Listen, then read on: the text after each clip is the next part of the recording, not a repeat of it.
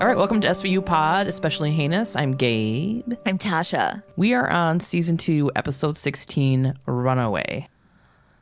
Yeah. I don't know, I was like waiting for you to respond for some reason. I don't know. I was trying to think of a song by The Runaways, but my I'm just not there right now. The only one I can think of off the top of my head is the Cherry Bomb one. Okay, then say it again. Uh, oh my God. Welcome to S V U Pod, Especially Heinous. I am Gabe. Why am I doing that part again? Cherry Bomb. I don't know. Let's just move on. Okay. Cherry Bomb. I feel okay. like if I try to mimic that voice, it just comes out really annoying where... Cherry Bomb. Yeah. Hello, Daddy. Hello, Mom. So Kragan's being hurried through a building. Stabler's with him, too. Yeah, and they're getting the lowdown on the situation by some mustached cop. Sergeant Frank Foster of Brooklyn Narcotics, his daughter, Jill, ran away, and he found her picture on this website, like this internet magazine. There's a guy that takes interviews and takes pics of street kids and posts them online, and Frank went to him, and the guy wouldn't tell him where his daughter was, so fucking Frank Foster has him as a hostage. Yeah, like at his office or whatever. Yeah, so there's like four people in there, I think, and like two are Frank's wife and son, Jill's mom and brother. And like a bunch of cops hostage negotiating situation. Yeah, so they get like around a corner where he is, and then they pull out the first fucking selfie stick that's ever been invented, which is just like this camera on a stick. Yeah, it's just like this like gray security camera on a fucking huge stick, like duct tape to a stick. Yeah. So Sergeant Frank Foster knows Kragan. Kragan's yeah. like, hey, dude, chill out, you know. And he's like, oh my God, Kragan. Frank's like, I'm gonna lower my gun and I'm coming out. And then he's like, I'm not a threat. And he says it with the confidence of any mediocre white man. I know. You have a gun and you have hostages. I mean, you're a threat. Yeah. He walks up and they've got like a laser pointer on him, but it's supposed to be like a sniper's gun. Yeah. And he's just like standing there having a conversation. I'm like, to not be alarmed in that moment, to not be afraid, like what level of white privilege do you have that you're like, you're not going to shoot me? What level of coptitude do you have to feel comfortable with the, like, fuck you? Uh, what? Like, fuck you.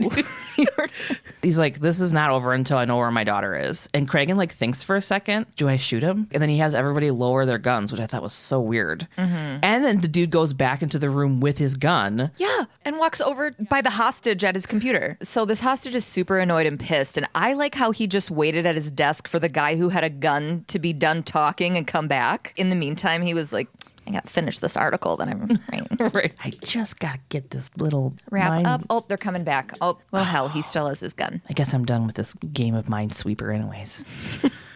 Foster's wife is like, we want her back safe. They have their son in a hostage. Oh, just the whole thing was weird. The way the mom prepped for this role, by the way, it's like she rolled down a fucking hill and just showed up. It was like autumn raking leaves. She rolled down a fucking hill, shook her hair out, and came to the set. It was like, we want her safe.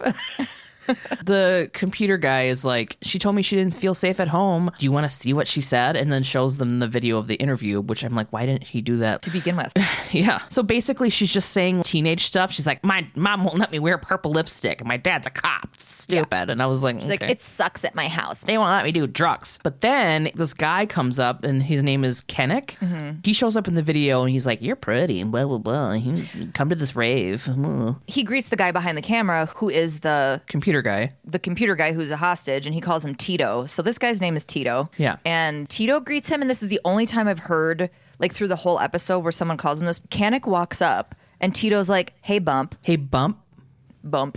And hmm. Kanick's like, hey Tito. Oh. Like Coke bump. That's what I was, yeah. But nobody calls him that the rest of the episode. I was like geared up for fucking Benson to be like, well, we need to find Bump. Has anybody seen Bump? I actually didn't catch that at all. Because they're talking on the video the whole time the hostage situation of them talking is going on. So in the video, Kanick is, like you said, he's being really creepy. And then he's asking her if she wants to make money, get high, get down, come to this rave that I run and have sex for money on drugs. Yeah, basically. Yeah. So Tito's like, yeah, this guy's like bad news and like runs raves. And he used to beat up sex workers. Tito doesn't know where she is, but he does know that she was hanging out with all these kids downtown. I was studying the rest of the screen as we watched the black and white video taken with America's Funniest Home Videos camera. Yeah, the one that and rests on the shoulder. Yes. Yeah. His website's called InterGotham Online, and he was working on issue number fifteen, Rave World. And I was like, oh my God, this is the one where Benson goes undercover at a rave, and she looks like Susie from Suburbia. Oh my God. And she does, though. I couldn't get enough of it. And I know yeah. that we've referenced her in the past, but we are also dealing with the late nineties, late nineties, yeah. early two thousands. So we're going to see it yeah. multiple times. But I I mean, I can't wait till we get to the rave, you guys. I can't fucking yeah. wait. So then Kragan's like, can I, can I have your gun? Is it is it cool if I have your gun, buddy? I didn't realize he still had his gun. I know. He's like, yeah, you can have my gun, but like you can't push this to missing persons because they didn't do anything. And then Kragan's like, what's the fucking alternatives? And they arrest him. He's like, hey, hey, buddy, you mind giving me your gun? If it's no trouble. I was going to ask you earlier, but I like, felt weird about it. And, and it's like, don't want this to affect our friendship. Right, but it's like, you understand. Okay, so theme song, Precinct. Kragan is told to have a seat in a room. He's being interviewed. Apparently the Foster investigation had some irregularities. Yeah, we don't normally jump ahead in an episode, but I think it makes it less confusing if we all know right now that the entire episode, they're jumping back and forth from the story to these interviews with what I'm assuming is I A B. Yeah, yeah. Right? They're like getting spanked. And we're watching the story happen going, ooh, they're fucking up. And yeah. they're going to be in trouble for it. So from the beginning. Yeah. Yes. Camera one. Camera I like two. How we both did the finger things and no yeah. one else is going to see it. Kragan was the hostage negotiator on call that day for the boroughs or whatever, which I didn't know they did things like that. Can't he just be the captain? Isn't that enough job? Yeah. You'd think that they would have like professional hostage negotiators that just do that. Again, this is a T V show, but he's the best.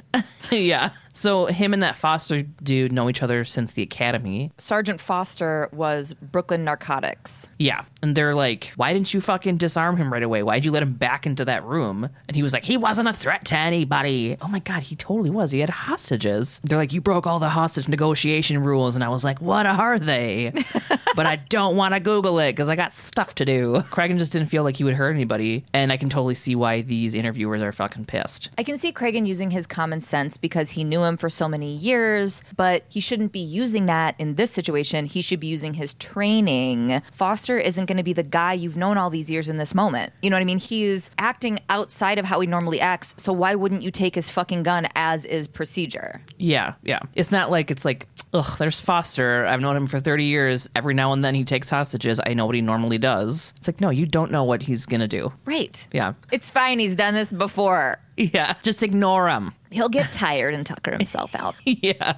Anywho, Kragan started an investigation on Sergeant Foster's daughter, Jill, because she was underage. Apparently, he was supposed to give it to missing persons, but he didn't. And he was like, she was in the company of a convicted sex offender, so he believed it was S V U turf. And, you know, and she's a minor and stuff. Yeah, and apparently he's a pimp, too. Yeah, so he reached out to Vice, and they lent Jeffries to him. And I was like, ooh, Jeffries going to be in this. So I have a couple things with that. One, I know. I don't like him saying they lent Jeffries to him. Oh, I don't like that. I'm talking, no, that's a whole other, okay, now I have three things. That's one. Two, I am so satisfied in knowing that she transferred to a different unit instead of straight up getting fired. Yeah. Because we were like, she lost her fucking job. No, she transferred. But like her issue had nothing to do with the department. So her transferring shouldn't change. I don't know. Maybe it's like less stressful. So they're feeling like she can like mentally handle it or whatever. I don't know. Um, yeah. Well, because she's in Vice now and they're going to like, in case they have to do undercover stuff. Yeah. So my Which they ended thing- up doing. But they have somebody from Vice, but didn't fucking run it by anybody. Ugh, whatever. It's, then, for a minute, I was like, O M G, how did they get Michelle Hurd to come back for this episode? Mm-hmm. Because there was bad blood after her leaving. And it was like, it wasn't like a great parting of ways. Mm-hmm. But we find out, and I'll get there. Oh, and then Kragan tells these guys, like, there was nothing normal about this case. It's a cop's daughter. What would you have done? And then I was like, um, hopefully treat them like any other missing kid. Right. Okay, so we're in the squad room. They're looking over the video again, and they're talking about the dude they're looking for, Lance Kanick. Tito has him as a promoter of Rain Lights Raves. In eighty-seven, he was running Oo Wee Escort Services. Which, I fucking love that name, but... Oo Wee! They say it, and they just fucking move on. The name is Oo Dash Wee. Ooh-wee. That's fucking amazing. And I they know. say it like it's a normal word. He was running ooh-wee escorts. We put the wee in ooh-wee escorts. Like, what is the tagline for that? I fucking love it. They say it more than once in the episode, and I'm like, address the name. I know. Anyway, he wants...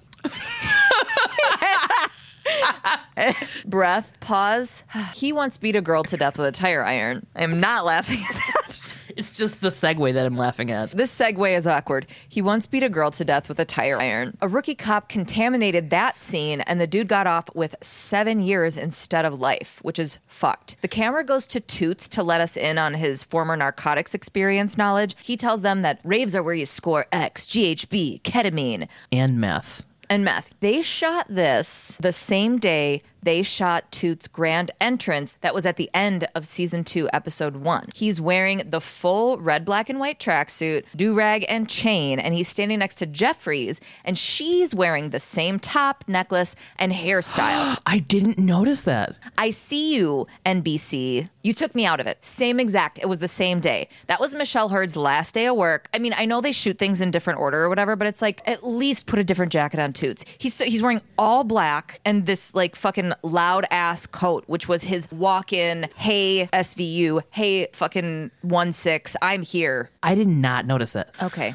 Back to the case. Several months later, Cregan tells Munch and Toots to talk to Kanick. Benson and Stabler then have to go talk to Tito. Jeffries will coordinate from the squad room, and Cregan wants Jill Foster off the streets before she becomes a sex worker or dead. Mm-hmm. So we're in one of the talk rooms. Benson and Stabler walk in and see Tito. He doesn't want to talk to Stabler or, quote unquote, the mall queen. He was in because he wanted to help, and he's like, dude, it can't be us. Nobody's gonna want to talk to you guys. Yeah. So this dude has a camera in his bandana that's ridiculously obvious, but it's how he gets video footage of the kids he interviews without them knowing.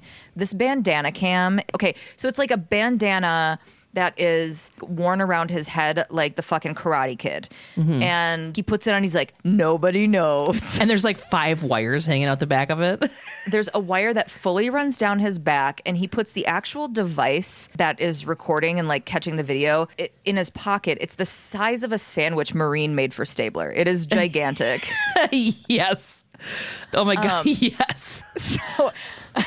That thing has so many tomatoes on it. And there's a separate battery pack that he's got, like, taped up. That's, yeah. I mean... It's so obvious. The technology got, is... Yeah. Bleep, bloop, bloop, bloop, bloop, bloop. It's insane. Yeah. And they're like, whoa. Yeah. Just the way he put it on, like a fucking spelunker's helmet. Like, nobody knows I'm wearing like, a camera. Yeah, they do. You look like a biker with a fucking GoPro on. I feel like that's less obvious than what he had going on. He puts on a giant helmet, and it's just one fucking camera. It's like a round lens. It's the size of his face. So now we're at Rikers Island. Cregan, they're talking to Foster. You know, they're super good buds. Cregan was in his wedding. They're like, he's like, why didn't you call me? And he was like, I was embarrassed. Like, you know, I'm getting drugs off the street. My daughter's doing them. And I would do what any parent that has his head up his ass would do. I made it about I made it about me and how yeah. it made me look. Yeah. Which I thought, I was like, that's pretty cool that he said that. Cregan also throws in that he's alive today because of Foster, because he saved his life in some cop incident. And I'm like, is that Law and Order regular? Or are they just throwing that to up the reasons for Cregan to act outside of his duties? I'm not sure. Mm. I didn't look into it. I didn't either. So if you know, if you're a Law and Order regular, regular then like let us know. Yeah, just or don't. I don't really care. Well, now I kind of care. Do you? Okay. Yeah. Yeah, then, now yeah, I'm interested. Yeah, ghost stories and Cregan's past. It's I'm gonna know the number of the plane that, that his wife crashed. God, that's so wild. Okay. Oh my God, what if it was the beginning of Lost and she's been alive this whole time? No.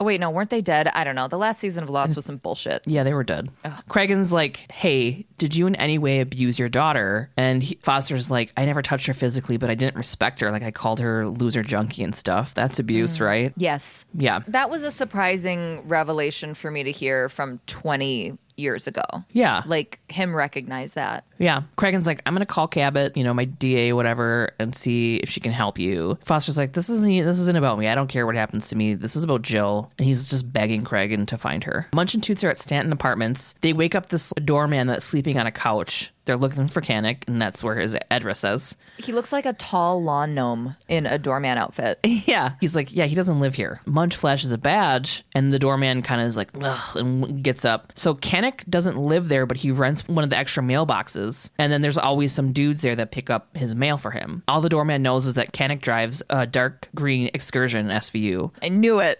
S U V. Damn it. I know. Fuck, I was like, I can't do that even in real life. Whoever does this is going to say the wrong thing. And the fact that he said S U V, I was like, how many takes did it take? I was making sure he said it right because yeah. my brain just can't compute. I like, know. Can't flip those letters. And he also, he doesn't know the license plate. Munch goes, yeah, what's the license plate? He's like, yeah, it's one of my hobbies, remembering license plates. I'm like, ha. Yeah. And Munch gives him shit, and it's like, are, are you mad that you didn't think of that joke? Yeah, That's I mean, Munch. Come on. Yeah. Then the doorman, he just opened Kanick's mailbox, which I don't think is legal. I don't think it is. And then Toots goes through it, and then I don't. I'm like, I don't think that's legal either. I don't think any of it is. I don't it think any of it seem legal. He had to yeah. go through his mail. I'd be pissed if, like, I just saw my doorman just be like, here. He didn't even say anything or think it was weird or pause or anything. He was just like, here, I'll show you the mailbox. In Kanick's mailbox, there's a bank statement from the Cayman Islands. Yeah. So he's so doing business there. Yeah. Mm. So now we're at the park. Benson is canvassing the like the park and whatever. She's talking to a snow cone vendor. Yeah. The snow cone stand guy recognizes the picture of Jill Foster and says he had seen her yesterday with a group of street kids and points her to a pile of like street teens over in an area. Yeah. Tito's talking to them until Benson and Stabler walk up to the group of kids. Yeah. And uh, you hear kids like kind of scatter and they're like, cops. And Tito yeah. just looks at him with his giant bandana cam and he's like, dude, you guys look like fucking cops. Yeah. Oh, Benson finds a rave invite on the ground for that Rainlight fucking whatever. Tomorrow night, ten p.m. This is where Tito is like super crucial to this investigation and gives them a mess of information because this is like standard for rave invites in the nineties because mm-hmm. they're like, there's no address. And he's like, yeah, you call this eight hundred number to get the address to find out the day of the party. Yeah. That Kanick guy will be there. He likes to barter X for sex. They call X now Molly, don't they? Both. Oh, okay. M D M A is like the the drug of like what's in ecstasy. And then it's cut up with a bunch of different shit. That's why I never did it because I was afraid of like rat poison and whatever being in it. Mm-hmm. I did ecstasy like three times. You and, did? Yeah. And I always got like a headache in the same spot. One time I did it and I snorted it. I like shot up and was like running around and like freaking out. And I was like, I'm never doing that shit again. It must have been cut with like cocaine maybe because that's what I assume cocaine does. But I've never done cocaine. No, they're, they're not going to cut because that's the thing that always that the big thing that kept me away from ecstasy was people said that they would put heroin in it. They're not going to waste other drugs in maybe a drug. Meth. They're going to stomp on it. No, they're going to oh. stomp on it with like baby laxatives and fucking baby formula, like that kind of stuff. They're not going to put other drugs in it. Oh, okay, you know what yeah. I mean? I don't so know. Like, whatever it did, I just like shot up and like lost my mind and was like, I couldn't calm down for like a while. It was like freaking out. It was crazy. Yeah, and I was like, I'm never weird. doing that shit ever again. Yeah, that was one of the drugs that I was like, I can't, I'll never do that. That and heroin. I was like, no, I can't. I did heroin one time. Are we taking no. this out or leaving this in? I don't know. I think it's fine. I actually, I was really drunk and I was like, I don't know, seventeen or eighteen or something like that. Or nineteen. I think I might have you been nineteen. Get, no, I'm sorry. I want to hear this. But I, you have always given me so much shit about, not so much shit. Just like, I always felt like I was the one who did a bunch of drugs. And the more that we talk, the more I'm like, you've done a bunch of drugs. I didn't shoot up heroin. I'm not saying you shot it up. I'm just saying you've done, oh. I've never done heroin or I ecstasy. S- and you've I done s- heroin and ecstasy. Like, but like one time you were into like meth and all that shit. And then like coke and stuff. Don't say it like I'm gross. I know I said it that weird and I didn't mean it like that actually. But like... It's Anyways, disgusting. I, it is disgusting. Somebody offered, or my boyfriend at the time, who's dead, um, and so was his brother. This is fun. Um, yeah. He offered me a little, like, snort of it. And so I did, because I wasn't thinking and I didn't know. Uh-huh. And I felt really rad for about twenty seconds. And then I just started barfing up green bile or something. And then I was oh sick God. as fuck for, like, four days. I think I maybe almost died. Ew. Like... Yeah, you could have like Missus Mia Wallace. I don't even know what that means. From Pulp Fiction, where she thinks she's snorting fucking John Travolta's coke, coke and it's heroin, oh. and she's like, and then she goes and she gets the fucking oh, thing yeah. in her chest, and it's everybody's Halloween costume for the next twenty years. Yeah, I say that like I didn't dress up like her one year for Halloween. I did, I did. Yeah, it was wild. Anyway, ecstasy. Oh yeah, we gotta not go off on these things. Okay. So Kanick's gonna be at this rave because he barters X for sex. So he like gives the kids drugs so they like fuck on camera. Yeah. Because there's lots of money in barely legal teens. Or illegal teens. They said barely legal, and I'm like, they're, if they're talking about fifteen-year-olds, that's straight up illegal. That's not barely legal. Yeah. So Tito walks away from the obvious police he's chatting with to talk to this friend, mm-hmm. and Ronnie's hanging out with a group of other teens and is looking at Tito like, um, hey, do you have a sandwich from a Jewish deli in your pocket? Right. Is that an entire router in your pocket? Is that a copy of The Lion King on V H S? Is that a GameCube in there? I'm looking around trying to find I know thing, other but... things that are like, is that a printer? Is that a travel boggle? Okay. That's... All right, sorry, go There's ahead. There's got to be some more stuff. Is that a safety deposit box in your... All right, all right, all right.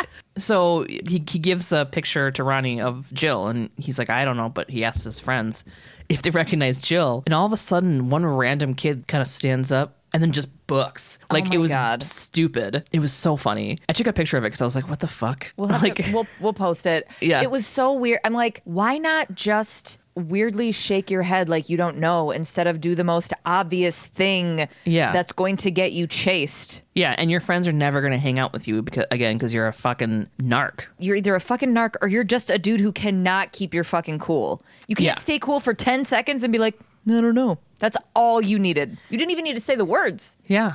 You're like, mm. Ugh, You're dumb. Stupid. Yeah. Obviously, Stabler runs after this kid, and the straight up inertia of Stabler's big fat ass propels him, and he catches the kid like right away. Of course. Stabler's glutes are built like a goddamn stallion. Like, he might not win the Kentucky Derby, but he'd find a respectable place in it. Yeah. His clapping ass cheeks propelled him forward. I bet if he donated his body to science after he died, they would find extra butt muscles. Yeah. Yeah. Yeah. Have we talked about, I mean, because I know that we record earlier than we put stuff out, but we're like just post the Stabler butt appreciation, how it like, it really burned the internet to the ground. Mm-hmm. Did we, we talk about that about last it. week? I don't know, but it was amazing. It was the best week of my life. I did a wellness check on Gabe. Yeah, um, you did. That's I, right. I called her. Well, she knew immediately when I was like, hey, how are you doing? And I'm like, you're worried this is going to be the Channing Tatum thing all over again, isn't it? And I was like, yes. And you're like, no, I'm fine. I, I almost teetered there, but I'm fine. And I was like, that's so great. You know, I didn't know how you felt about everyone, like, claiming this. What did you say? You were like, I'm just really happy he's finally being recognized or something. You were just, like, so proud. Finally. I mean, I've, I've been talking about his fucking fat ass for the entire time I've been watching S V U. Right. And so it's great that it, it blew up. Yeah, it did. So the kid's like, yeah, I ran because I think this Jill chick is dead. I still don't know why that made him run randomly so hard. It was so weird. It was so weird. Yeah. So we're at three hundred eighty-fifth West and nineteenth Street. The whole S V U gang is there. Tito, too. It's some kind of warehouse. Stabler instructs them to the second floor in the rear. uh Uh, uh, that punk ass narc kid lets them in. It looks like some old abandoned warehouse with tons of mannequins in it. It was obviously like people were squatting. Yeah, yeah. Munch, Toots, and Stabler find a body of a girl under a pile of mannequin parts. Okay, so we're in the interview room, and remember this episode is being told by Cragen and apparently S V U detectives. So now it's Stabler in the room being interviewed, and he's telling them that the girl wasn't Jill Foster. They wanted to know why he pulled out all the stops to find Jill. Was it because she was a cop's daughter? And they remind him that there's thousands of kids on the street, and they can't save them all. So why did Jill deserve so much extra attention? And I'd like to know that, too. It's very valid. Yeah. Mm-hmm. And Stabler says that one runaway connected with Jill was dead and they didn't want another. And I kind of think that's bullshit because I'm sure you guys run into this kind of shit a lot. And mm-hmm. it doesn't make you go hard. It just yeah. doesn't. You've got a this whole is, fucking Wizard yeah. of Oz cast of straw men to this try to a, argue your point. Yeah. for sure. Um, just like when whoever killed that cop, all cops that have ever been cops were hanging out. Yeah. Like, we got to get this done.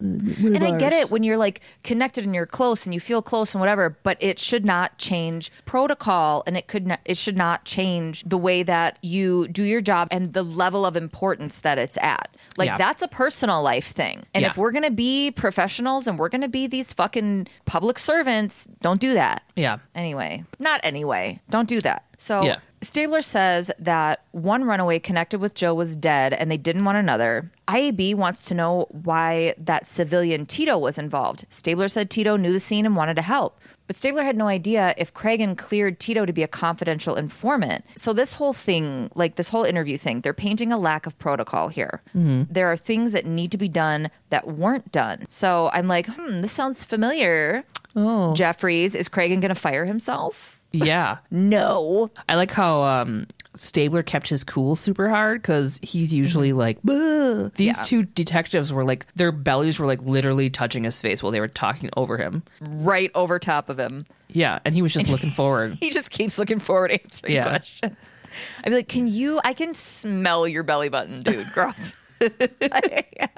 So we're in the M E office. The girl they found is around fourteen and had OD'd on, quote, rave drugs, meth, ketamine, X, et cetera. Mm. The M E doesn't usually do M R Is on autopsies, but this girl was abused and he like really wanted a record. So she had scar tissue. Her skull had grown around. Ugh. Recurring fractures to skull, ribs, arm, and femur. This is so disturbing to the M E that he said as if no one claims her that he'll pay for her funeral. Which I was like, damn. He also says that she was waxed. Like, besides her hair on her head and eyebrows, everything else was completely waxed, which is indicative of kiddie porn, which is super, just what happened to you.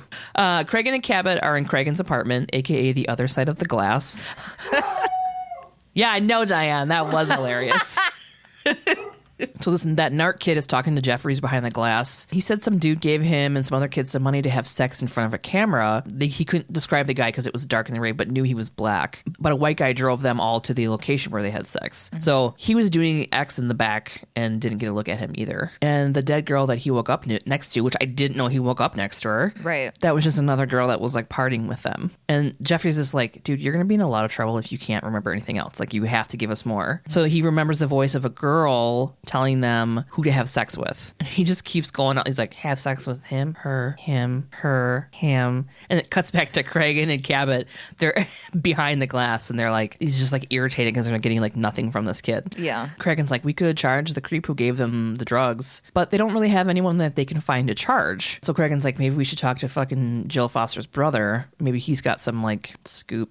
a scoop on something. I don't know. Yeah. So now they're in another talk room. Jeffries is chatting with Jill's brother. He said that Jill did a lot of drugs and like he felt like he should have said something. He goes, she'd drop X just to get through dinner. And I'm like, come on, dude. You can't roll and eat dinner with your family. Also, yeah. like if you're an angry teen who's like can't handle getting through dinner, you're not going to sit at the table with your parents. You're yeah, not. No. And then he was like, tweaked. And I'm like, I don't really think that that's okay. That's not what ecstasy is. Yeah. So at this point, I was like, oh, my God, something. It's the brother, maybe? He looks suspicious. Oh, see, he looked like such an innocent little dummy to me. Yeah. Well, you find out like immediately that he is. Uh, he says Jill likes art and talked about running away to him. He thought she wanted to run away to Disney World because she always talked about wanting to see Dumbo. Have you heard that before? Because I never had. Yes. I never had. Because I was like, mm-hmm. Dumbo, what's that? We're in the squad room now. It turns out Dumbo is an acronym for Down Under the Manhattan Bridge Overpass. And then I was like, oh, I felt bad for her brother. Then it's the art district. Jeffries consulted the precinct horse and they did the math. Oh my God, my friend Kayla, she listens to the she listens to the podcast. She yeah. sent me a text yesterday that was like intercourse, more like interhorse. I know, and I was like, oh my God, how do we not come up with that? And oh she was God. like, do better next time. She's funny. What's her name? Kayla. Fuck you, Kayla. Fuck you, Kayla. So it turns out the dead girl's name is Gina Lang from D C. Toots had notified her parents, and he said that they are really concerned about the cost of shipping the body, and that's it. Mm-hmm. So they sound like pieces of shit. They cannot find Kanick. There's no license, no address for a residence that he lives at. The only thing he has any ties to is this Rainlight Productions, and they promote non-alcoholic raves. Lame. most raves at the time were quote unquote non-alcoholic, but they were chock full of hallucinogenics and ecstasy. So they were promoted as non-alcoholic so that underage people could go to these and right. Anyway, yeah. So the attorney, yeah, the the attorney of the of Rainlight Productions is Ted Bulger. So he cut uh Kanick's plea deal for the sex worker murder. Remember with the tire iron? So they're like, it's pretty sus that this lawyer covers such a broad spectrum in his legal practice. Yeah. He's filing paperwork, but also reducing murder charges. So they're like, yeah, hmm, about this hmm. guy. Yeah. Cragen's pissed. He makes Benson and Stable go to Dumbo, and Munch and Toots go talk to the lawyer. So we're in Ted Bulger's office. We just see him from behind, sitting at his desk, doing a hard line of coke um, off of his desk when Toots and Munch walk into his office. And he's like, what are you, what are you doing? And he shoves everything into the trash. First of all, it's fucking Daryl Hammond from S N L, all right? Yep. I got so excited. This dude has so much range. It's, like, yeah. He's. Do you know about his real life? No. He was so terribly abused as a kid. Yeah. I'm I'm going to Google. Yeah. Yeah, Google that. Anyway, he's amazing. He's incredible. He does incredibly in this part. He plays this part. He is Ted Bulger. Mm-hmm. So he tells him to get out of his office or he's going to call the police. Well, and in my mind, I thought Toots was going to be like, we are the police. Yeah, me too. But instead, Toots immediately puts on a character and Munch hangs by the door and he looks less than comfortable. Yeah. And there's this, she doesn't say anything or do anything, but I think she's worth a mention. Yeah. Big titted, big haired blonde lady has her hands on her hips. Like, because she was like, just busted right in here. Exactly. Yeah. I couldn't stop them. She's watching through the door. I feel like fucking Fred Armisen. She's watching. She's just watching. They busted right. I tried to stop them, Ted. I'm going to go back to my desk. Oh, my neck. These nails aren't going to file themselves. Her name's Vicky. We don't know, but it is. So Toots walks behind Ted's desk to talk to him, which is a hard power move. Yeah. And he asks him his rate. Bulger stands up, so they're almost touching noses. I'm like, kiss, kiss, kiss. He wipes his upper lip, like he wipes it in a weird way, because like he had just finished doing a line. So like you get kind of like a postnasal drip thing, but also so he he stands up and he's gonna wipe his nose, and you'd think he would just kind of, you know, do the standard like one of these, mm-hmm. and he takes all of his fingertips like um Mary Catherine Gallagher, like he wipes down his upper lip with all of his fingertips. It is oh, it's a bizarre way to do it, but Look because it's Daryl Hammond, I'm like, I believe in you, and I feel like that was a choice. Yeah, and he's got this tone, and it's super croaky, and I love it. And he's mm-hmm. like, "Who are you?" Yeah. And Toots is like, what's your rate? Like, Toots is doing the Rocky Balboa, like, hard lip up thing mm-hmm. to seem tough. He always yeah. does that when he's being tough. Yeah. He's like, what's your rate? I need the privilege. And he's talking about client attorney privilege here. Right. Bulger goes, it's six bills an hour. And their lips are inches from each other. Just quivering. Toots pulls out a wad of cash and tosses hundos on his desk one at a time and tells him he's got some business. He hands Bulger a business card that says Finn on it. Which I thought was adorable. It was cute. Yeah. Toots is obviously undercover. Okay, we didn't know this was happening, but he is. Yeah. Did he have these cards made for this instant? The card looked a little rough. Yeah. Like, it was not crisp. No. He probably used it when he went undercover in narcotics. Oh, and he's sure. like, yeah. I still have this in my wallet. Yeah, so this whole Finn character is like the John DeMunch of this episode for sure. Toots asks where Kanick is. Bulger goes, I haven't seen him. Who's he? And points at Munch. Mm-hmm. Just like that. Toots is like, that's my Jew. Where's Kanick? And mm. Munch is like, eyebrows, sniff, head tilt. Like, excuse me? But then he just quietly sits there. He's sitting in a chair now, just watching the show. Yeah. Toots says that he has some ladies that want to work for Kanick. Toots is playing intimidating very well. And I said this in my notes that he was playing intimidating. Toots is. He's good at this part of his job. Yeah. He can, like, swing his weight around yeah. when he needs to. I I feel like he's pretty measured about how and when he pulls his dick out. And I feel yeah. like this was a good call. Yeah, dude, it's motherfucking Ice-T, you know? Yeah. yeah. He knows that. He knows all that stuff. So Bulger writes down Kanick's cell phone number and says, with Kanick's line of work, it's better that I don't know where he is. So this is really all I can give you. Toots points at him and still like leaning hard over his desk into his face, says, understand you still owe me fifty-five more minutes. Mm-hmm. And he turns to leave and Munch stands up and just goes, shalom. And I'm like, yeah. oh, thanks for playing along, Munch. So the guys get outside and Munch chews out Toots for playing fast and loose and like doing this character and shit. And he's like, this isn't narcotics. And Toots is like, whatever, we got his number. And he's yeah. like all full of joy and happiness. He was yeah. fucking high on it. He was so yeah. excited. But this is just one more not protocol thing. Everyone, Munch is the only one who didn't actively do something, Munch and Jeffries, who yeah. didn't actively do something that wasn't like uh, Jeffries protocol. Is the only one, period, that was professional. Yeah. But she got fired, so...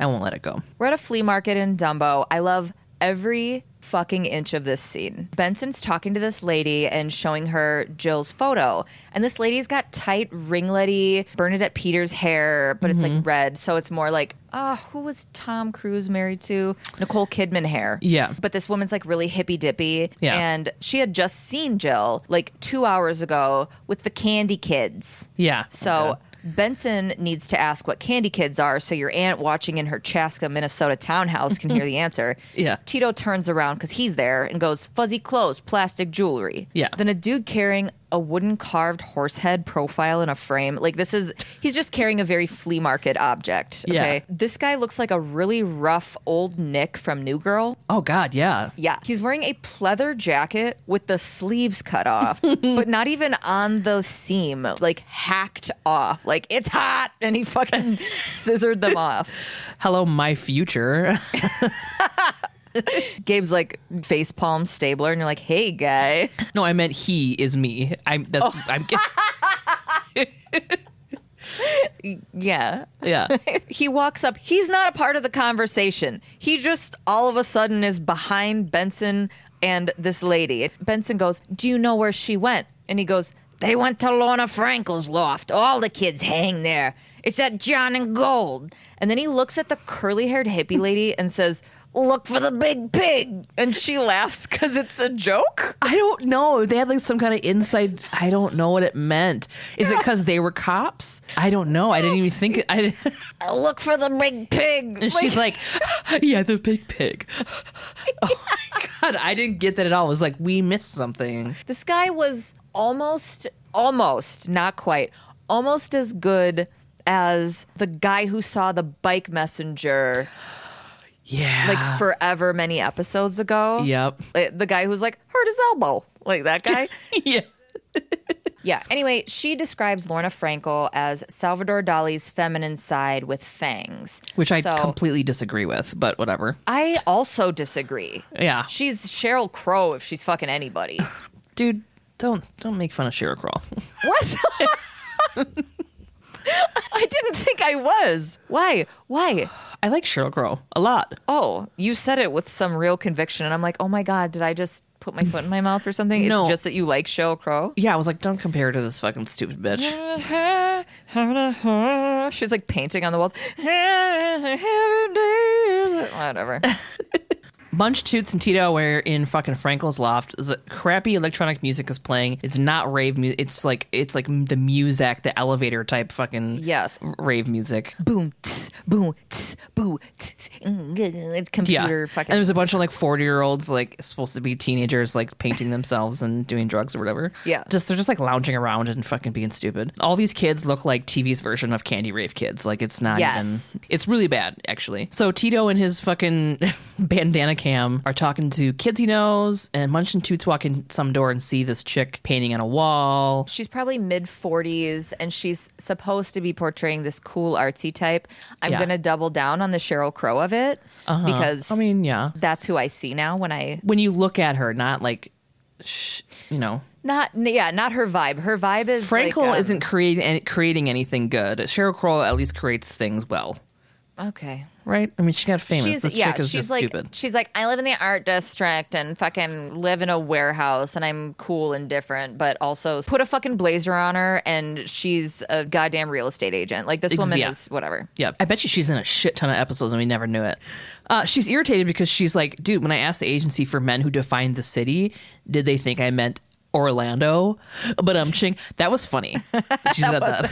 that. Yeah. She tells Munchin too, she's like, whatever, just take off your clothes and arrange yourselves on the sofa. Right. She thinks they're models, but little does she know that Munch's junk has hung on an art gallery wall already. Oh, that's right. So he kind of is. Non-consensually hung on it. Yeah. They're like, no, we're not doing that. And she's like, I don't know who all these kids are. They just wander in. They show her a pic of Jill Foster, but then Tito finds out that Jill left like an hour ago. Toots is annoyed, and he's like, everybody get up. Empty your pockets, blah, blah, blah. And she's like, this is America, blah, blah, blah. So Benson and Stabler roll up on Kanick's car, and they tell him to get out. He was traced by his cell phone, which is super fancy. New technology. Yeah. The detectives open the door to the back seat, and he and Benson tough guy the shit out of each other. Mm-hmm. And I love whenever Benson Benson's voice goes up an octave when she's talking to a cocky perp. She's mm-hmm. like, uh, where do you live? If you can't tell us, we can provide you with an address. Yeah. Like, it's a sassy way of threatening to put him in jail, you know? Yeah. That guy looks familiar. He does look familiar. Yeah. I don't know. Yeah. Kanick is super tall in a full black leather suit with a silky purple button up underneath. And you guessed it, it's super unbuttoned with a chain underneath. Mm-hmm. Mm-hmm. He also has a Jake from State Farm earpiece in. Yeah, he does. So Stabler takes off this dude's fucking earpiece and he's like, look, there's thirty-nine thousand of us. If anything happens to Jill, they'll all want a piece of you. And I wish they had that same fucking steam for everybody. Like, this is yeah. bullshit, you know? Mm-hmm. Benson gives him her card and says to call if he runs into her, which obviously he's never going to do. Now we're at the precinct. Munch and Toots bring all these fucking kids in and they're like causing an early two thousand scene. So we know it's lame. Yeah, the kids that were at Lorna Frankel's loft. Yeah, they're like, hey, piggies. Uh, and I was like, oh my God. I hate you, and I hate that none of you have back pockets. Like, I hate that shit. I hate that shit. I hated that shit then too. The back pocket things. Ugh, okay. When didn't we have back pockets? What? I always wore giant pants. Yeah. So well, I had pockets that I could put my whole arm in. Yeah.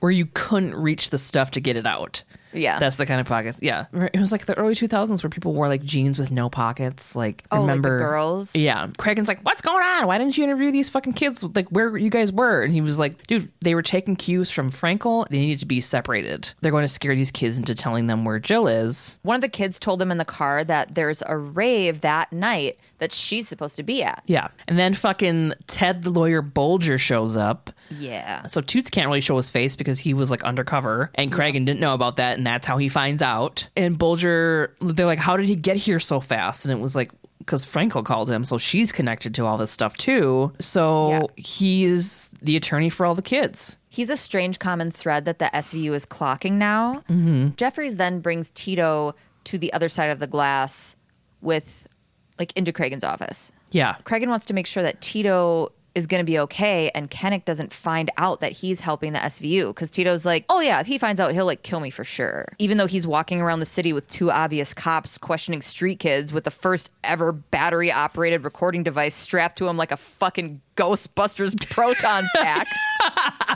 Like, uh, yeah, he's going to find out because of this. Anyway, so Kragan goes on the other side of the glass with all the kids and the lawyer, and you can see he's mad because he's like staring back at the glass, like where the other cops are, and you can, he's just got like hate in his eyes. He has to let the kids go, but Bulger is like kind of being a dweeb about it, you know, like yeah. making him look stupid. Oh, it was great because he grandstands about their rights, and Kragan goes, "We're looking for a missing minor," and Daryl Hammond's S N L Clinton comes out in this line, and he goes, mm. "I don't care if you're looking for Osama bin Laden. This is still America." That was a terrible. It was good. Kragan busts back into the behind the glass with Munch and Toots and hard scolds both of them. He's like, you guys are going secretly undercover. You're out of control. There's too much at stake here for them to fuck this shit up. And he's going to fuck them up if it compromises his investigation. I'll hold you personally responsible. Blah, blah, blah, blah. So cut back to the interview in the future. They're questioning Benson now, I A B or whatever. They want to know who authorized the undercover op. And she goes, at the rave? And I go, Yeah, because it's happening. We're going to see her and her rave stuff. Oh, God. She's like, I don't know. I was just told to do it by Kragan, but he wouldn't have approved it if it wasn't legit. They ask her if she's trying to cover for Kragan, and she's like, are you trying to fucking blast Kragan? Like, what do you want? Yeah. So Benson's pretty sure that everything was legit and that if there were any flaws in their tactics, it was because there are some things that you can't foresee. Yeah, she plays it really fucking cool. She's yeah. so cool. Okay, now here we are. We're at a rave, everybody. Mm-hmm. Loud ass E D M, glow sticks, strobe lights. Everyone's partying and like fucking making out. It's like not, it's not even like real. Okay, yeah. The music, yeah, the, it's just, yeah. No, the music again is like beep boop bop boop boop beep boop boop boop boops boops boops dancing dancing like bing, yeah. bing, you know. Yeah. Everybody's like dancing super hard and rolling their dicks off, and Benson and Jeffries show up in their undercover rave gear. Okay. Oh my God, yeah. They both have spaghetti strap baby tanks on with like a bunch of jewelry. Not enough. Mm-hmm. Like it's a bunch of jewelry, but it's not enough because I had a zip, a gallon Ziploc bag of plastic bracelets. Yeah. And like that's not an exaggeration. Like I that know. It was a literal gallon Ziploc packed full with disgusting plastic cheap ass shit. Yeah. Benson has a pacifier around her neck because oh of infantilism and drugs, which was like huge in the rave yeah. world. And like club kids and everything, you know, that was a huge part of like all of that, yeah. like drug culture. They both have really fucking cute, colorful extensions clipped throughout their hair. They're not old, like I R L, but the way they're undercover makes them look fucking forty-five. It, yeah. They they do not look like they belong there. No, no. I don't care what you're wearing. You look the out of place. Like, yeah. We also get to see their fat pants at the end of the scene, so we'll get there. I'm not... Mm-hmm. At this point, we just see them waist up. But they are cover models for middle-aged Delias. Yes. Yes. I'm showing my age super hard, but I love both of their hair and outfits. Like, I loved everything that they were doing. Yeah. Everything that they were doing was, like, my nineteen ninety-nine, year two thousand fantasy. Yeah, they look like... Like they were living it. Yeah. What I fucking love is Stabler and his outfit, because he's literally wearing the same shit he wore to the beach when he picked up fucking his daughter. Like a fucking tank top with an open Hawaiian shirt. I don't Legit, even know. It was a denim button-up with the sleeves rolled up and his man tank. The second his toe stepped to the door, kids should have been just scattering. We didn't get to see his waist down, but Gabe's like, I'm clocking your New Balances from like... Yeah, cargo shorts. Yeah. Yeah. So I mentally redressed him in that same tank, but with like Soup's low-rise cargo fat pants, painted nails, a pile of plastic bead chokers, and like a Skeet Ulrich bucket hat. Yeah, and like, the yellow goggles. You can't see his eyes. Oh, yeah. As I was typing like my rundown of what I would change him into to like kind of fit in better, I was like, ooh. It's that thing where your brain gets stuck in a certain time period. Like that vibe for me. I'd be like, oh my God, get it, get it. Yeah. Those stupid fucking Jenkos, get it. Oh my God. I wrote a poem called Jenko Dreams when I was like fifteen about a kid that was skateboarding and then his fucking Jenkos got caught and the kid died and there was like blood running through his eyes. I'll have to read it to you. Oh my God, this is this is gonna... Do you still have it? Oh yeah, I have all my little journals somewhere. Oh my God, this is going on the Patreon. I'm making a note of this. Puke. It's gonna be great. Ugh. It's going to be great. Okay, yeah, hold on. I started this list of, like, what we can do for people on Patreon. What is it? Jenko Dreams. Yeah, something like that. I used to, oh my, I used to write a lot. I did, too, and then the ex that I got a restraining order against stole all of my notebooks. What a puke. And tried me to not get not go to court, so I, I would get them back. But um, I've already told that story. But anyway, yeah, yeah, so, like, everything I wrote from ages, like, thirteen to, how old was I? twenty-one, he took. Anyway, so Toots isn't going to change his clothes for this shit. He's same. You mean Stabler? No, Toots. Oh, oh, okay, yeah. And Stabes. Like, Stabes is like, I'm not going to wear a suit and tie, but, like, this is my casual look. This is as far as I go. Jeffries and Benson spot fucking Tito. He's not supposed to be there. He's supposed to be laying low. Yeah. And they notice that security has, like, an eye on him. So Jeffries walks over and she confronts him. She's like, hey, Tito. And he's wearing that fucking dumb bandana camera. And she's like, does fucking laying low mean anything to you? Right. And he's like, I can take care of myself. And I was like, this dude's going to fucking die, isn't he? Yeah. Oh, he's, yeah, yeah. I mm-hmm. thought the same thing. I was like, you're in trouble. You're too, yeah. he's too confident. Then it, cause it keeps like, it's cutting around this whole thing. It's like cutting around. It's like, then it's cutting around to dancers. And then it's like, cutting around and there's Tito. And then it's cutting. Yeah. And then we see fucking Munch. And I'm like, Munch, take off your fucking sunglasses. You can't see where you're going. You don't look cool. What are you doing? Looks like fucking Voldemort up in this fucking bitch. The Eye of Sauron's come to the party.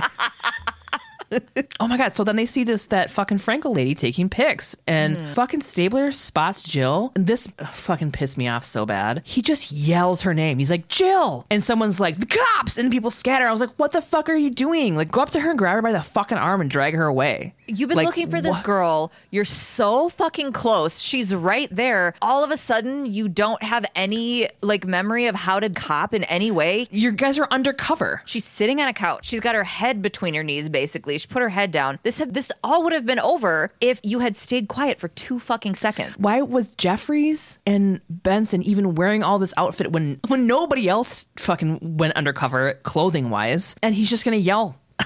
It was so dumb. Do you think they had fun getting ready, though? Like, oh, I know yeah. that they were like, this is serious and this is like whatever, but their hair was so fun. And they both yeah. had like cute glitter makeup on and like, you know, those like glitter roller things, highlighter, yeah. whatever, probably like all over their fucking faces and collarbones and shit. This is a fucking look. You look amazing. And they're taking selfies. Maybe they didn't have to go undercover, but they chose to. Yeah, they were like, like they didn't have to change their outfits, but they were like, let's do it. Let's do it. It'll be fun. As long as we're on time, let's do it. Let's like make it fun. Yeah. It's really hard to have a good time at our job. And like these are those rare moments that we can. Yeah. We like dance for a little bit.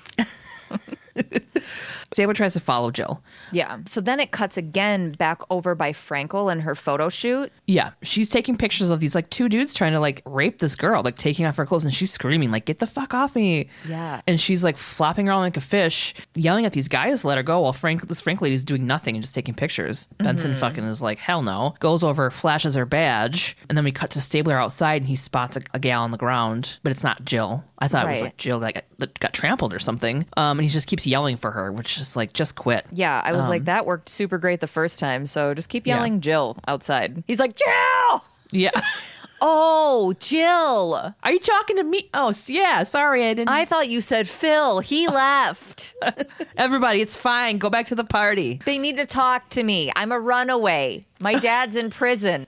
And then Munch and Toots kind of stop kids from leaving. Jeffries takes Frankel's camera, and Benson and her fat pants bought at Pac Sun are rounding up kids up against the wall. And when I saw them, I was like, one hundred percent accurate. Those are Pac Sun pants. Jeffries' mm-hmm. pants are one hundred percent Hot Topic, though. one hundred percent. I was just going to say, you. Jeffries was like, this was like a different style of fat pants. It was like the kind of the gothy. Yeah, yeah, that sort of she, fat pants. She went, yeah, she went the goth kid route, but not for the top half. Like she was kind of like a, a yeah. she was more eclectic, but the pants were not something that I would probably have worn. I, w- I didn't wear those either. I wore like the jeans, jean ones, but they had they had they were like black with like neon strappy things flopping around, just hanging like, all over the place. Like I had yeah. strappy things hanging all over on a bunch of shit, but I didn't. Mm-hmm. I never did like a neon, and I rarely did like a black. Pant. I could see you doing like a plaid. Oh, fuck yeah. We're in the interrogation room. Cabot rolls in. Like a boss, as per usual. Right. Fucking Lorna Frankel is leaning against the wall and wants her phone call.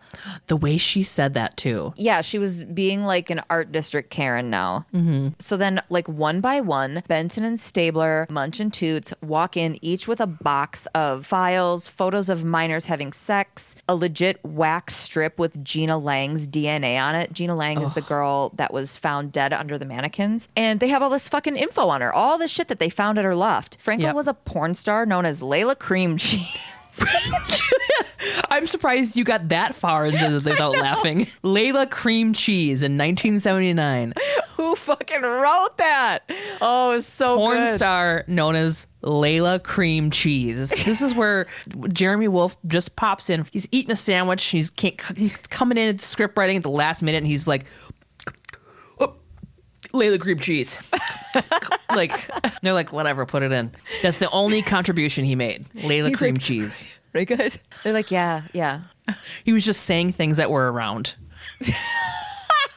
Veronica V C R. Elaine Envelope. Betty Box of Donuts. uh, Sally's Soup Can. Wendy Window. Fiona Fish Oil. Tanya, two guys in trench coats. Okay. Did you hear, there was this meme today that was like, America's just three corporations in a trench coat. Oh, that's not funny. I mean, it's because it it's true, though. Yeah. Okay. Anyway, also, besides being Layla Cream Cheese, nineteen eighty-three to eighty-seven, she was arrested as a call girl, Louise Francis. It's an insane amount of evidence. Cabot yeah. wants seven consecutive years for each minor in the P I Cs and man two for Gina Lang. That's seven hundred fifteen years. There was a check to her from Kanick through Rainlight also. Like, she just, like, lived in a pile of her own evidence.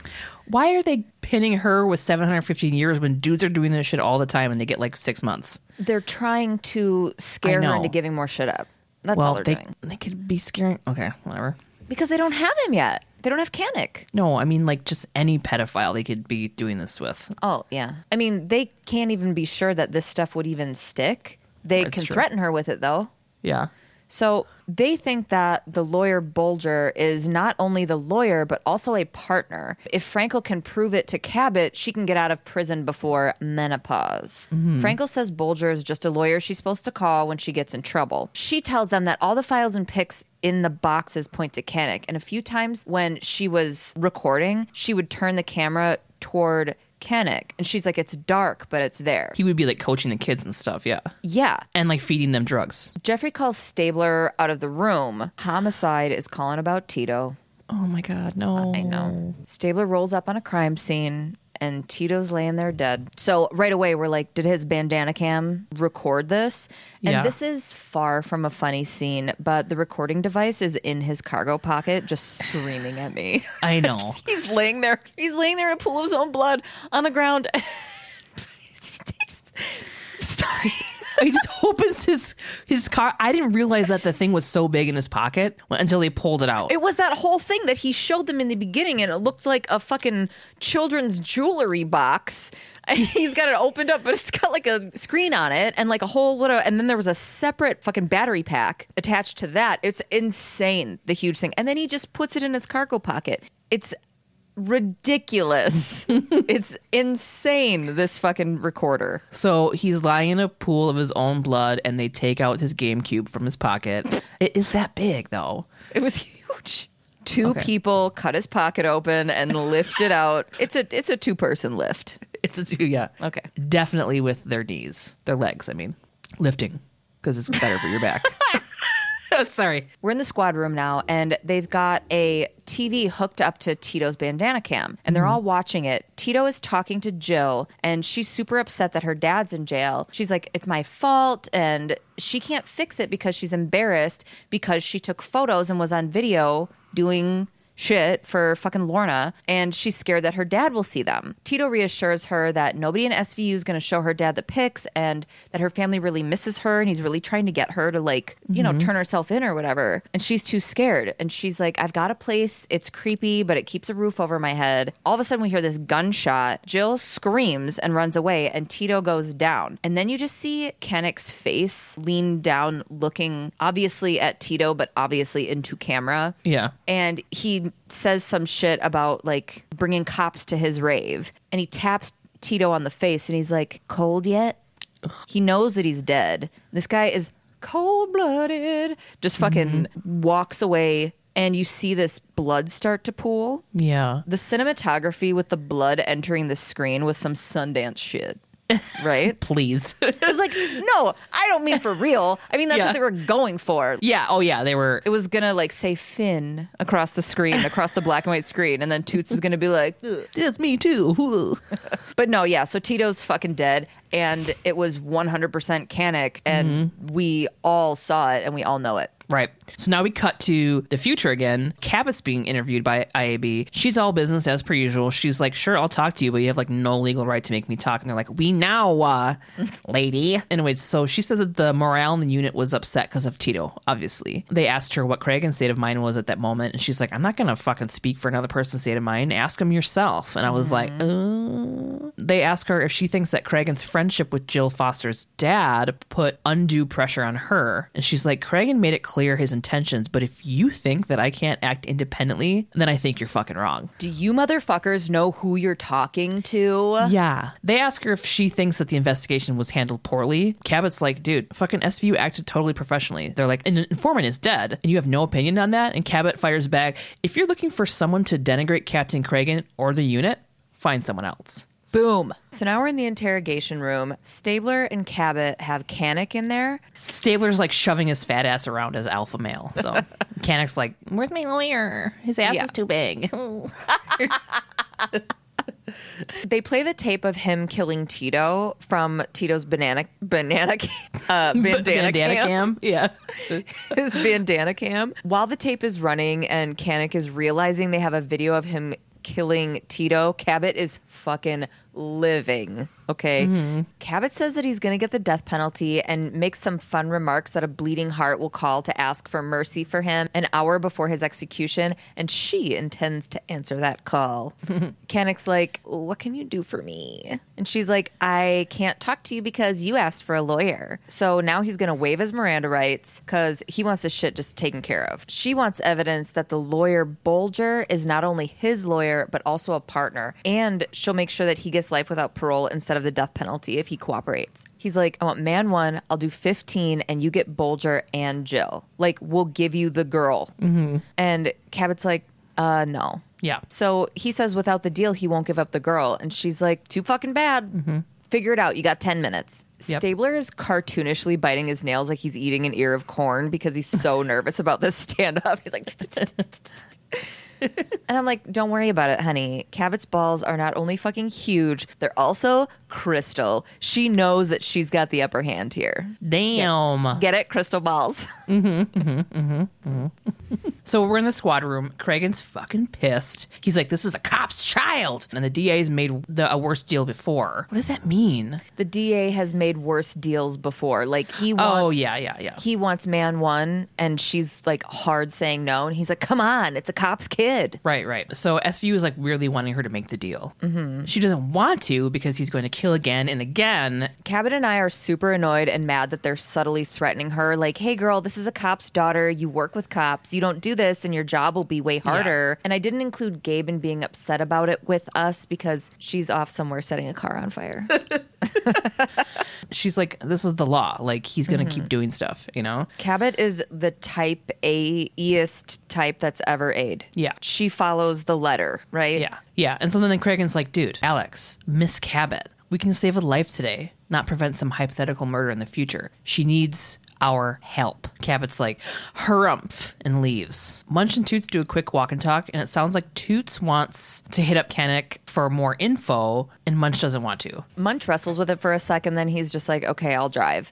And they tell the unis who are about to take Kanick that they're going to do it. Yeah, Munch was like, dude, we don't do this stuff anymore. We don't like rough dudes up, you know? Mm-hmm. Anyways, they get Kanick, who is like fucking six five, yeah, by the way, into the car, and then Toots slams his head down on the roof of the car. Like, so we're they're doing it. They're going to tune this guy up. Okay, these last few scenes are going back and forth super quick from future interviews to actual story. Yeah. So cut to the interview with I A B with Toots. Toots says that on the way to central booking, Kanick volunteered the info about Jill's whereabouts, and we all know that's bullshit. Mm-hmm. They roughed him up. Yeah. Or he roughed him up, not much, but he was the driver. They're like, oh, yeah, sure, you tuned him up. Uh. And then, because Kanick complained about brutality, and Toots is like, this dude's a liar. It's like, who are you going to believe? And that shit is so problematic to me, because it's like that police like, are you gonna believe me or a guy that sucks? And it's like, you know, a guy that sucks can also be yeah. tuned up by the cops. You know, we mention this regularly, but this is just another example of T V glorifying overreaching of power, and it's not mm-hmm. cute. It's not. Yeah. So. so then we cut back to Kanick getting out of the car. Toots pulls him out to central booking. Munch calls Cabot and tells him that Kanick gave them Jill's info, volunteered mm-hmm. it, quote unquote, and tells Cabot she can get her warrant now. And you can tell by Munch's face that he does not like the situation at all, but we no. don't get to see Kanick's face, so mm-hmm. we don't know one hundred percent. It's like, we just know he was fucked up by the future interview. Yeah. Yeah. It's like, whose word are we going to believe too? Yeah. You know? Yeah. So now we cut back to the I A B interview with Toots again, and he starts telling them, when I was working in narcotics, nobody counted. There were no good guys. And then he goes yeah. on to say, since he started in S V U, he's started seeing real actual victims, and that the S V U are the good guys. And he's right. like, real victims, okay. He sounded like Mister Garrison to me just for like just the quickest second, and I laughed so fucking hard. I'm going to cut that out because you didn't laugh at all. Sorry. Um, it's not your fault. Cut back to Benson and Stabler. Um, they're obviously followed Kanick's whereabouts of Jill, and they have like flashlights. They're looking around this like dark warehouse room, and they're calling Jill's name, and they find Jill behind a bunch of boxes, and it looks like she O D'd on heroin. She had like something hanging out of her arm. Yeah. They call an ambulance, but there's no pulse. So then we cut back again to the future to Toots' interview with I A B, and he's pissed, and he's like, I'll do whatever I gotta do to save a fucking kid from a perv like Kanick. And they accused him of, you know, tuning up Kanick, and Toots screams, I'm sorry, I'm not even listening to, to you talking right now, because since you said Back to the Future, I've been trying to come up with a Back to the Future joke, and then I after that, it went too long, I was beating myself up over not being able to think of a Back to the Future joke, and then I didn't know where we were. Okay. So yeah, they accused him of kicking the crap out of Kanick for the information, and And then Toots screams, he's like, Jill's dead because of Kanick, and I want to fucking see my union delegate. So now we go to Kragan's office. This is not interview time. This is actual storyline yeah. time again. Yes. So Munch is knocking on Kragan's office door, and he says to Kragan, he's here. So Kragan mm-hmm. goes to an interrogation room or talking room or whatever at the precinct, and Sergeant Foster is in there. There's no audio. We're like outside of the room, but you can tell that it's Kragan telling Foster that his daughter Jill is dead. Yeah, he like puts his, his little hand, his little paw on Foster's arm. Oh. Okay, back to the future. Back to the future. Kragan's interview. Kragan's upset, and he's like, I'll take fucking full responsibility for the action of any of the S V U detectives. Kragan's like, all you care about is Kanick, like a living sack of crap. And they're like, dude, he has rights too, which he does. Yeah. And then Kragan jumped in his DeLorean, and he's like, gun it to eighty-eight. I needed something. So fucking stupid. Okay, so club kids and rave kids were different in a lot of ways, but the club kids were definitely an influence on rave culture. So we're going to talk about the most notorious crime of the entire scene, the murder of Andre Angel Melendez. I don't know hardly anything about this. Really? Yeah, I don't. Okay, so Michael Alig was born in South Bend, Indiana. He moved to New York City in nineteen eighty-four. After dropping out of school from the Fashion Institute of Technology, Alig began working as a busboy at the club Danceteria. Mm-hmm. He was drawn to party promoting and the club scene, so he began hosting small events in nineteen eighty-seven. He wanted to make a name for himself, and when people called the New York City club scene dead after the death of Andy Warhol that same year, Alig was like, I've got this. Okay. The movie Party Monster really paints the picture that he jumped onto James Saint James's coattails a bit. Have you watched Party Monster? Yeah, but like one time when it came out. Oh my God. It's fucking iconic. I love that movie. It's based off of the book Disco Bloodbath by James Saint James. Mm-hmm. Basically,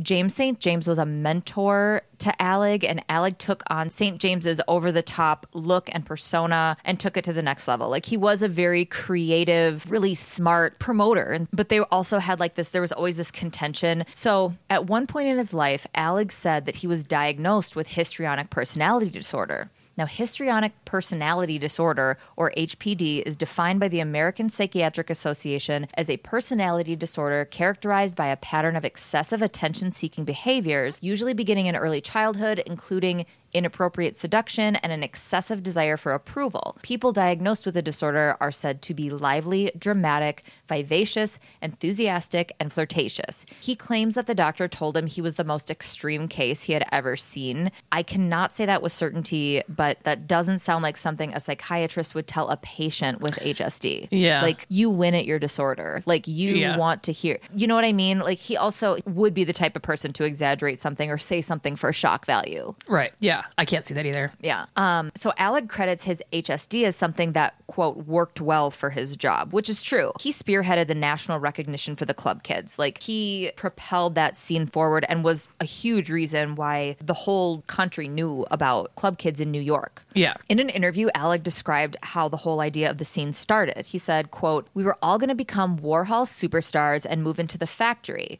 which was the name of Warhol's studio. Mm-hmm. The funny thing was that everybody had the same idea idea, not to dress up, but to make fun of people who dressed up. We changed our names like they did, and we dressed up in outrageously crazy outfits in order to be a satire of them. Only we ended up becoming what we were satirizing. Mm. I'm going to post some of the looks when we put this episode out, but everything was over the top, artistic, creative, mm-hmm. and homemade. Yeah.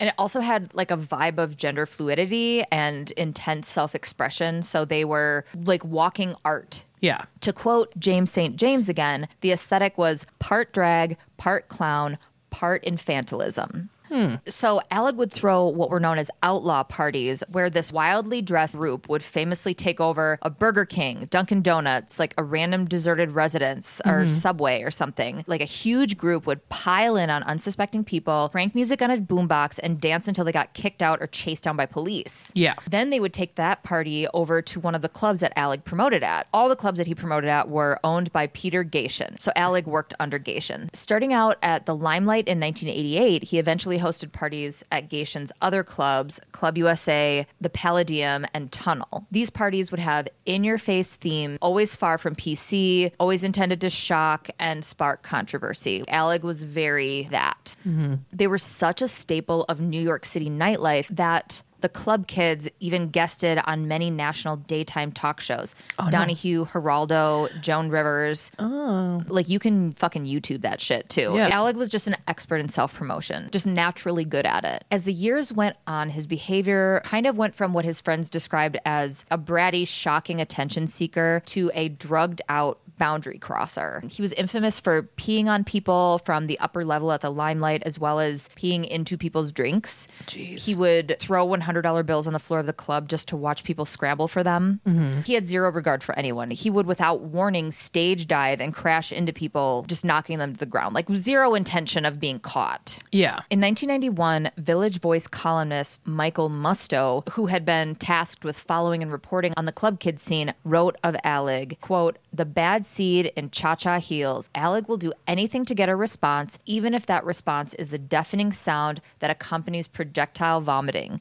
He's an arrested child who should be arrested. A cute little dolly that ends up biting your head off." Crazy.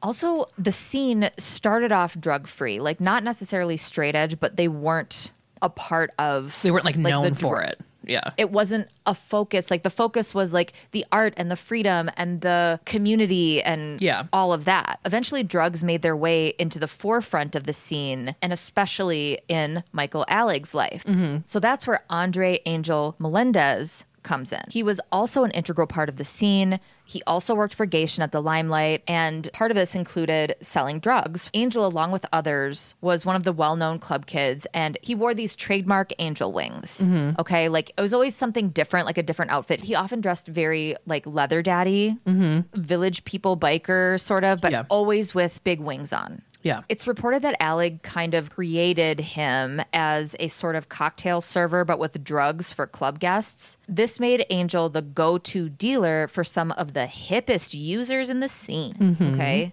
This, of course, put Alig in a position where he felt like he could ask to be fronted whatever he wanted, which, as I'm sure you can imagine, racked up an insane debt. Mm-hmm. Okay. Throughout the course of his employment with Peter Gatien, Michael Alig had many stints in rehab, and he always came out to relapse. Mm. Well, in ninety-six, he came out to no job with Gatien, no income. Like, there was a padlock on the fucking Limelight. Mm. The feds had shut it down after finding out that Gatien was allowing drugs to be sold on the premises. Mm. This means Angel was out of a job too, so he moved in with Alig. Then on the night of March seventeenth, nineteen ninety-six, in Alig's apartment, as Angel attempted to collect some of Alig's debt, which was fucking huge, yeah. the two began fighting.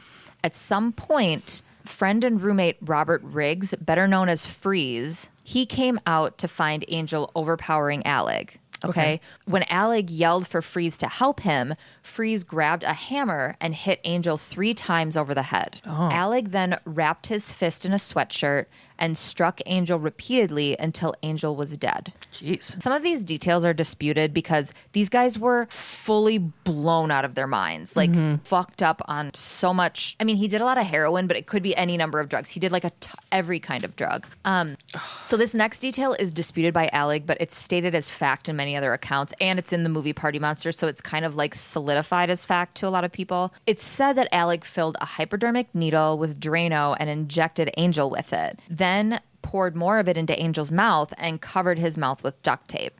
That part is true. Whoa. Keep in mind that these two people, Alig and Freeze, were on like a crazy bender, though. That's not an excuse. It's just a fact. It's like all the fucked up things that they're about to do seem so fucking sick. And it, they are sick. They were just so fucked up on drugs. So these guys weren't sure what to do. So they thought that the best choice was to put Angel in the bathtub, fill it with ice, Drano, baking soda, and spray Calvin Klein's Eternity all over. Okay. Then they shut the bathroom door. Again, this is disputed. Alig said that this didn't happen, but that they had a party with the bathroom door closed and Angel's in there in the bathtub dead. Yeah. Whatever they did, they left him in the bathtub dead for over a week. Whoa. There are reports claiming that they said maybe eight or nine days. Once they decided they had to do something about it because it began to decompose, mm-hmm. Freeze headed to Macy's and bought knives. And when he returned, the two of them proceeded to dismember the body. Oh they wrapped God. each limb in separate garbage bags and put each one of those in their own duffel bag. The rest of the body, the torso and head, they put into a box. They took a cab to the Hudson River and threw the box in the river. There's an account that I read where Alig said the driver gave them a hand with the box containing Angel's head and torso, but it's hard to tell what he's telling the truth about and what he says for weird attention. Mm-hmm. So I don't know what was true there.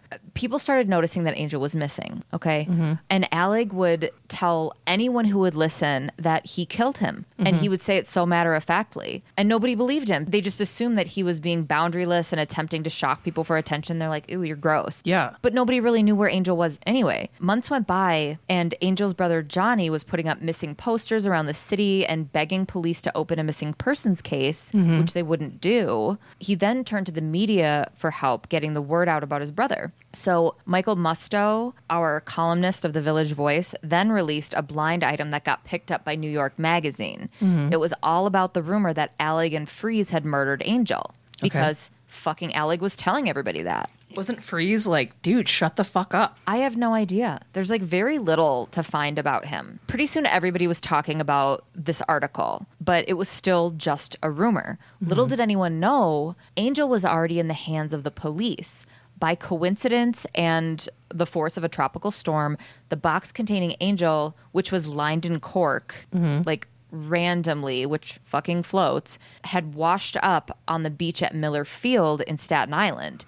And it was found by a group of children. Oh, God. I know. How fucked up. Yeah. Because you know the kids opened the box. Oh, my God. So he was killed mid-March. And so this was in later March or April. Again, there's conflicting reports there. When the box was found. But Angel was misidentified by the coroner as an Asian male. So they weren't lining that up with Angel, this missing person, who was Latino. Yeah. So he was just marked as a John Doe. After another dismembered body was found in September later that year, the police began to really work on the John Doe they had had since springtime mm-hmm. because they were trying to figure out if they were connected, right? Yeah, yeah. Dental records I D'd Angel on November second, nineteen ninety-six. The rumors were fucking everywhere, so of course Alig fled to New Jersey and hid out in a motel room with his boyfriend until he was tracked down by police and arrested. Mm-hmm. Then they found Freeze in Manhattan, who confessed immediately. They didn't have a reason to go arrest Alig. He, he could say that he killed him all day long, all he wanted. There was no yeah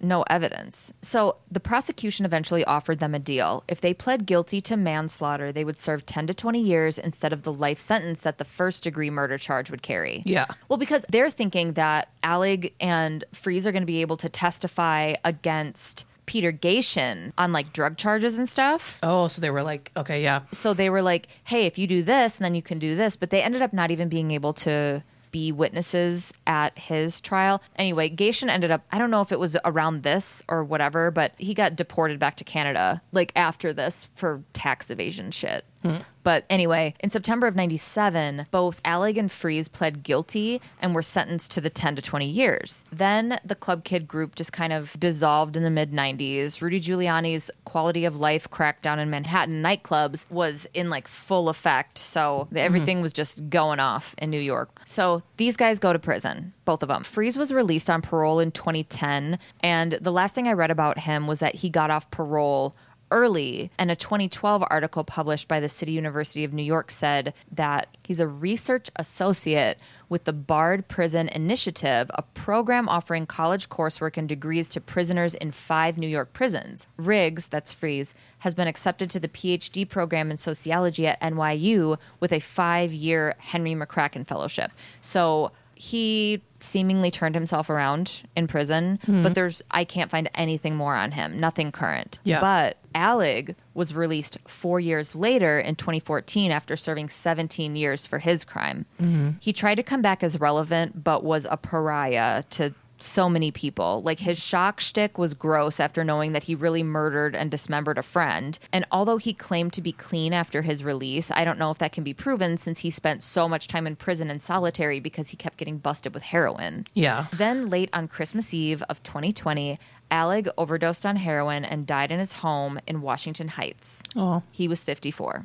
Mm. And I know, like, addiction is sad, and that's sad. Um, but it's really unfortunate that not only was someone brutally murdered, but that this ended up being the spotlight of the entire Club Kid scene. Yeah. The last thing I have is this quote from one of the big time Club Kids. His name was Walt Paper. He stated in an interview in Interview, mm-hmm. he said, quote, "I would say a lot of the community felt our experience of the time was hijacked by that Party Monster narrative.